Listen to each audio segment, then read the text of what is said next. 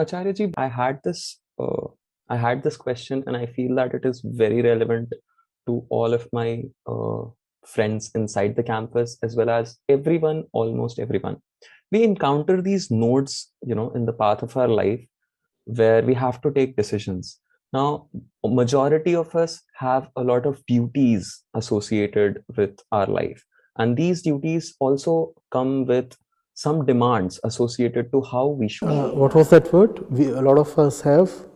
a lot of, ha- of us has have duties associated or say responsibilities Okay. in essence you know uh, say right now i'm a student as well as i am a son so the, these are multiple duties and this comes you know the, there comes decision nodes where the decision that we are making is actually conflicting based on the duties. Like should i act as a student here or should i act as a son here? And this is something that i feel is uh, very important about us that we need to learn how do we prioritize these duties. In essence if we have to summarize this thing this is called a dharm sankat where you have multiple conflicting dharms or duties and you have to take one. So how exactly do we prioritize this? Right. Uh, may I know your name, please? Sorry, I missed. devang upadhyay Devang.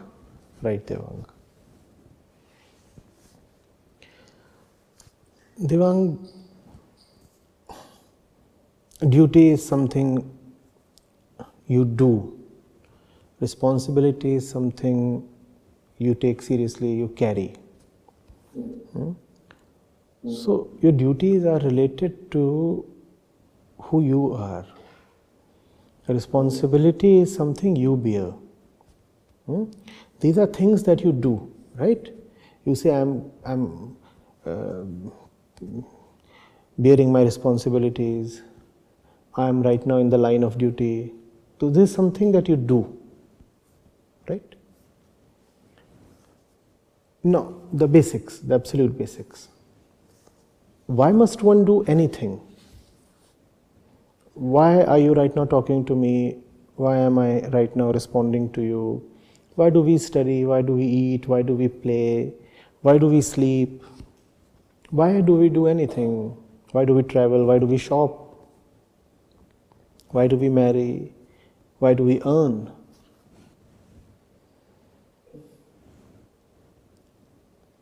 Why do we do anything? Because uh, duties and responsibilities, they too come within the domain of doing, within the domain of actions. huh? They are related to us. We are the actor, they are the actions. Now, why do we act at all? Why do we do anything? uh, would you want me to respond to that Yes, of course. Okay, okay. So this is again based out of my personal experience. Uh, I early on in my life, I have been inspired by Gita a lot, and majority of times when I am acting or when I am doing something, that is based on the idea of Nishkam Karma I am not someone who is driven by the outcome of what I do. I am someone who usually you know figures out what his duties are and what how do i do justice to that duty. Now say suppose you said something like why do i shop so say something like i am a student and i have to fulfill my student duty so i need a few things and then i shop because i realize that i'm a student and No, no, this is this is this is this, this is becoming tautological. This is going around in circles. I want to understand first of all how do you determine what your duty is? What you are saying is I act as per my duty. Hmm? Devang acts as per his duty. I want to go deeper than that. I am asking how do you know what your duty is? Why do you do anything at all? For example, there was a day in your life when you approached the Bhagavad Gita, right? yes So before that point, you didn't know anything from the Gita, right? Nishkam Karm was a word you hadn't heard of. Yes. Right. So keep the Gita aside then. Go to that point. How did you come to know that you must go to the Gita? Why do you do anything? Why do you go to the Gita? Hmm. So at that point of time, maybe I was seeking some sort of immediate fulfillment. I had some needs and I wanted fulfillment. Exactly. Now, what are those needs and what is this fulfillment we seek when we do anything?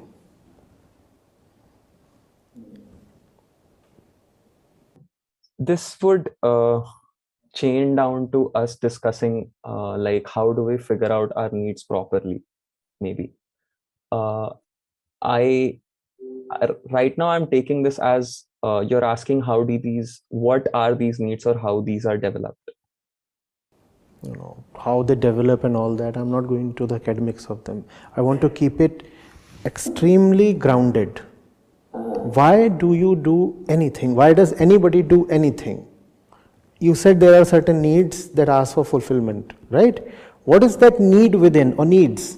We are in the state of not being satisfied with ah, where we are. Right right. What is it within that is not satisfied?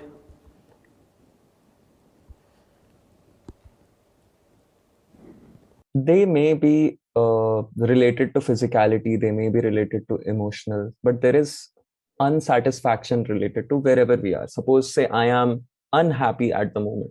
So that is a state in which i am. Okay. And i have an inherent you know urge to go towards happiness and i act on that accordingly right and that urge to be satisfied or happy makes us move throughout our life, right? That's what runs the world. That's what makes everything move. No? So that urges everything. That urges absolutely everything. Without that urge, there is there is no existence at all, right? Without that urge, there is no laptop, there is no you, there is no me. Think of this. The three entities that I just talked of, they all came into existence because somebody was dissatisfied and seek fulfillment or, or, or happiness and that, that seeking uh, gave birth to the objects we referred to. Similarly, everything in the world comes from that urge. Now, whose urge is that?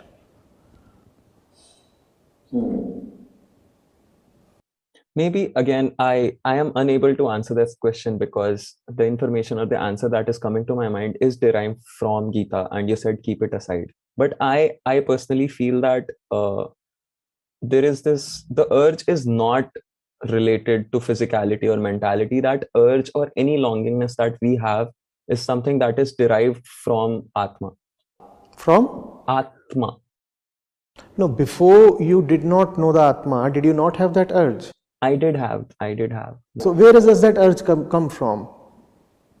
Keep your knowledge a little, you know, separate from you. You know, and obviously knowledge is great to have, and uh, we respect knowledge. We'll come to that. But right now, can we come from our life? Okay. Uh. Usually, it's either due to the past experiences uh, or the observations that we are making no, we said who is having that urge? The past experiences are there. To whom? Right here, like in this context, Devang is having that urge. Now, who is Devang? Okay. Uh, Okay, uh, let me put it this way. Is Devang, is, is Devang this face that is speaking to me? I want you to answer that. And to make things a bit quicker for you, when you sleep, Devang, and when you are deeply in sleep, does your face really change? It does age, it does show some sort of emotions, maybe. Some sort of emotions, right? And but more or less it remains the same. Hmm? The weight of the body remains the same, and in fact, uh, the face remains so much the same even in the sleeping state that a person in the waking state can pretend to be asleep. The face does not need to be radically altered to display that one is asleep. Certainly. So the body remains the same even when you are asleep. And then there is no question of happiness or fulfillment. Hmm. Yes. I'm yes. talking of uh, I'm talking of good sound sleep where you are not even dreaming of fulfillment. Hmm. Hmm? So the body remains the same, yet the desires and the urges are more or less gone. As soon as you wake up, uh, again, again those desires pop up and they start uh, pushing you around and making you run around to get this, get that, achieve this or leave this, reach somewhere, be somebody. Those things start happening. So, whose desires are those? They are related, uh, these desires are somehow related to this identity that I have created around. And when you are asleep, then you are no more Devang, right? In a manner. Yeah. When you are asleep, then there, there is no Devang at all. The moment you wake up, there is Devang and there are desires. I feel that when, uh, so if there is this form of energy that I have in my brain. No, no, forget. I We do not know. We do not know whether there is any energy in the brain. We'll only talk of what we really know of. We'll only talk of what we really know of. We'll not uh, depend on knowledge coming from others. I feel that when I'm asleep, I personally feel that I am trying to manifest my desires in my dreams. I'm talking of uh, I'm talking of sound sleep when even dreams are not there. Yeah, you can. We can say that over there there is no there. So there is no devang, there is no desires. Something changes between the sleeping state and the waking state, and devang, with all his urges and desires, comes into existence. What changes between the sleeping state and the waking state?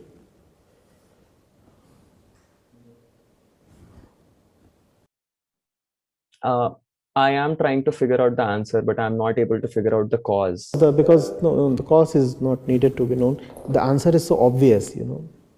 Just what you call as the quality of your consciousness. Hmm, how aware we are. Yeah. You are not conscious when you are asleep. Okay. Yes. When you are awake, then you have a certain state of consciousness. Hmm. And this consciousness is always desirous. This consciousness is Devang, and this consciousness is a continuous urge to seek, to change, to be better. Okay. And this consciousness is Devang. Okay. So that's that that appears like uh, who we are. Agreed. Right. If that's who I am, and uh, I keep on doing things continuously, then obviously those actions must be of some value to me if I am to do those things, right? Because who am I? I am somebody unfulfilled. So obviously I need some betterment. Hmm? I need some respite.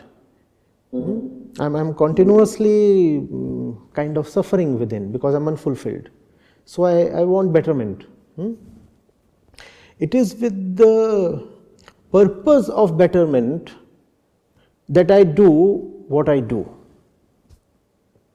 So we keep doing things continuously, and all those things that we do are for the sake of betterment of consciousness. Agreed. Now, those things include duties and responsibilities. Yes. So, that tells you how one should assess his real duties. Your real duty is that which elevates, cleans, purifies your consciousness. All else is trivia. All else can be kept aside even if it has taken the name of uh, responsibility or whatever, kartavya, even if it appears like a dharma sankat to you. Hmm? Okay. That, that elevation of consciousness, because you have been continuously referring to the Gita, is also what is reflected when Krishna says, uh, Keep aside all your dharmas and come only to me. Mamekam Sharanam Vraj. Hmm? Nothing else matters. You are a suffering, crying mass of consciousness, and all it wants is fulfillment. That fulfillment is known in Gita by the name of Krishna. Krishna is not a person, Krishna is not a concept, Krishna is just your own destination. Hmm? You, you are unfulfilled consciousness seeking fulfillment, that point of fulfillment is Krishna. So, so that's the litmus test, that's the sole criteria. Doesn't matter whether you are a student or a son or this or that, and all the identities that you wear will impose certain responsibilities on you. Even if you wear the thinnest identity, let's say you are in an, in an elevator, you still carry certain responsibility, no? even if for those two minutes. Hmm? You are in a shop. Who are you? I'm just a shopper. I've come to buy something, or just window shop. And still, it imposes upon you a certain responsibility to act in certain way, to behave in certain way. Wherever you are, you will find that responsibilities will come to you aplenty. How to know then what to do, which responsibility to take up. And also, these responsibilities that come to us are always in conflict with each other. Hmm? Wherever you are, the world imposes multiple identities upon you, and these identities are not in sync with each other. Right? Your identity as a student is not necessarily congruent to your identity as a son. Your identity as a shopper is not necessarily in sync with your identity as a wisdom seeker, as a reader of the Gita. Mm. And here I am showing uh, conflict only between two parties, two identities. What really happens is that because we are a bundle of uh, innumerable identities, therefore the conflict is multipartite like something being pulled in 48 different directions by 48 different forces. Yeah? And that's how we live because we do not know what to do. We do not know what to do because we do not consider who we are. We do not want to remember that the consciousness, the mind, is seeking relief from its feverish state, and your only duty is to give it that relief. And give it that relief in a way that the relief remains permanently. The relief has a certain, certain depth, a certain constancy. Hmm? If you can remember that, if you can remember who you are, you will have no difficulty at all knowing what you should do at any given moment. Your responsibilities will become extremely clear to you.